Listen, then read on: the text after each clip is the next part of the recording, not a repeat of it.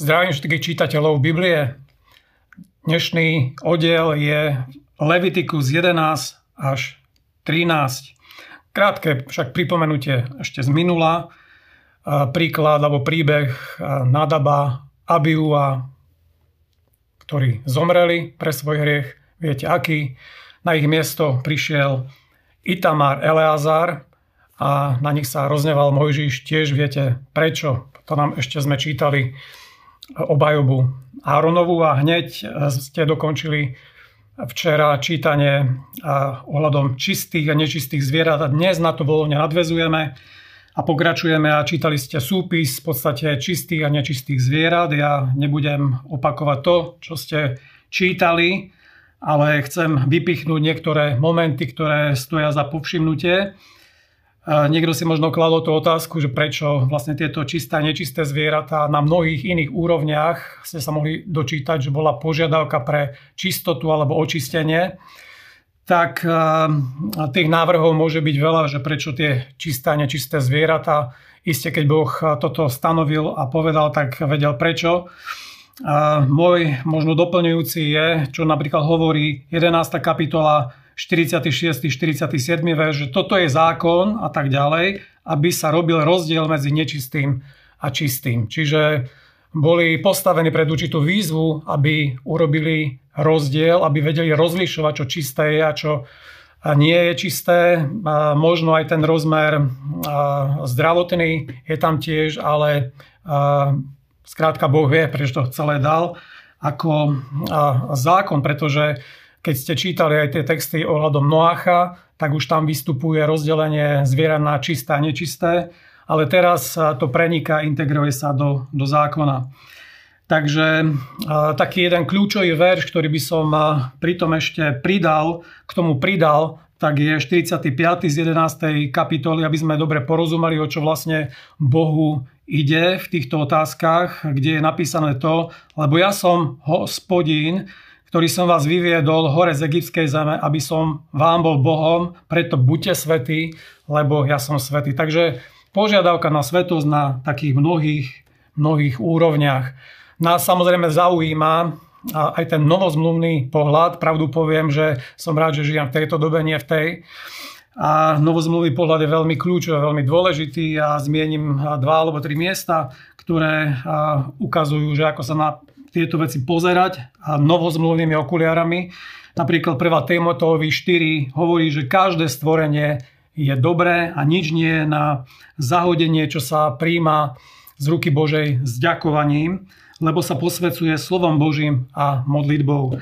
A, a, takže vidíme z toho jasný nejaký ten výsledok a záver. A taktiež Ježíš v istej situácii hovorí, že nie to, čo a, a vchádza do úst, ale čo vychádza z úst človeka, to poškvrňuje človeka, pretože to, čo vchádza, ide do brucha, vyhadzuje sa len do stoky, ale čo vychádza z úst človeka, vlastne pochádza zo srdca. Takže tu je vlastne ten taký možno dôraz, že, že naozaj čo vie zanečistiť človeka, to je vlastne postoj srdca, či tam je hriech alebo nie, čo potom sa nejakým spôsobom prejaví na povrch. Ale nechcem, nechcem byť e, proste len v týchto vodách novozmluvných. Tam iste môžeme ešte pridať možno určitú takú výnimku. 15. kapitola skutkov, kde je otázka jedenia krvi. Je tu každý jeden vie, kto, kto vlastne číta, že aký postoj vlastne má, má, má Biblia. No a chcem ešte na Margo toho, čo ste čítali ohľadom tých čistých a nečistých zvierat, to také vymedzenie, istú takú paralelu alebo analógiu na naše pomery, pretože naozaj nie je jedno, čo človek zje. A teraz to myslím po tej takej duchovnej stránke, ak človek zje Božie slovo, tak ho to požehná, ak zje niečo iné, proste vojde to do neho a tiež ho to nejakým spôsobom poznačí negatívnym spôsobom a, teda, ako hovoríme v našich kruhoch, ovca nie je všežravec, tak na podporu toho aj Jeremiáš hovorí v 15. kapitole 16.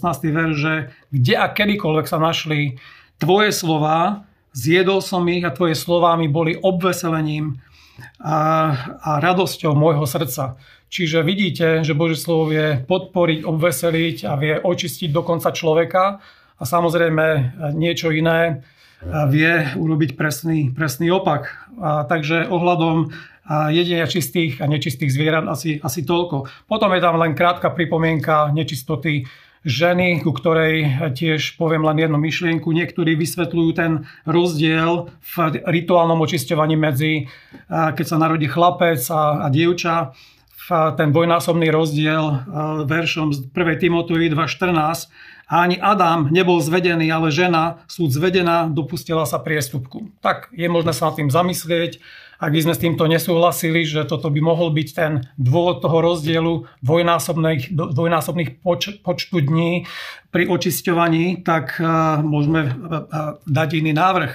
A záverečné čítanie obsahovalo pasáž ohľadom malomocenstva, a ktorý ste čítali, tak viete, že kňaz mal za úlohu vlastne stanoviť, čo je v poriadku a čo nie je, kto je nečistý a, a tak ďalej, všetky tie parametre okolo toho.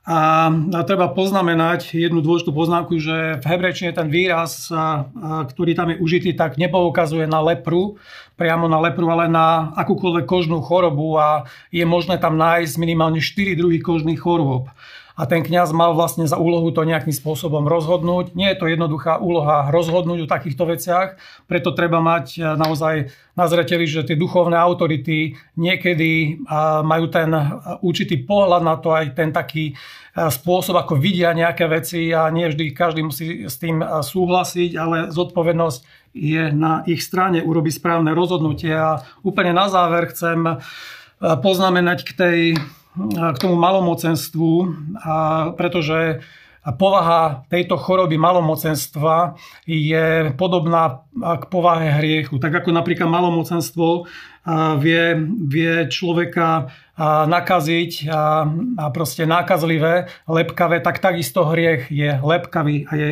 je nákazlivý. Takisto vie sa pomaly rozširovať a, a isto infiltrovať to malomocenstvo na telo človeka a takisto funguje hriech, že proste postupne, postupne rozožiera a prichádza a do života človeka robí škody.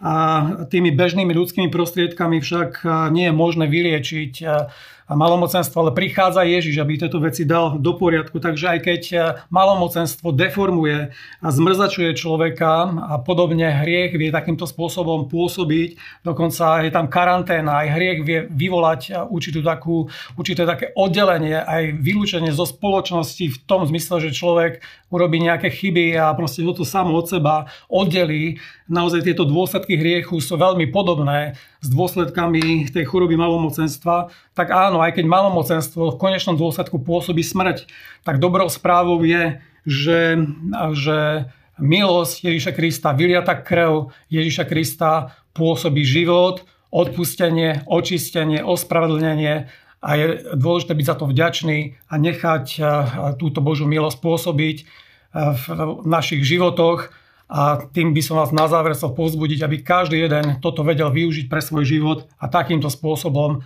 prijať očistenie od akéhokoľvek svojho hriechu, nedostatku. To je pre dnešok všetko. Zdravím všetkých a prajem príjemné čítanie Božieho slova Biblie. Cieľom projektu Biblia za rok je prinašať k vám Božie slovo. Ďakujeme, že nás sledujete a že nás podporujete.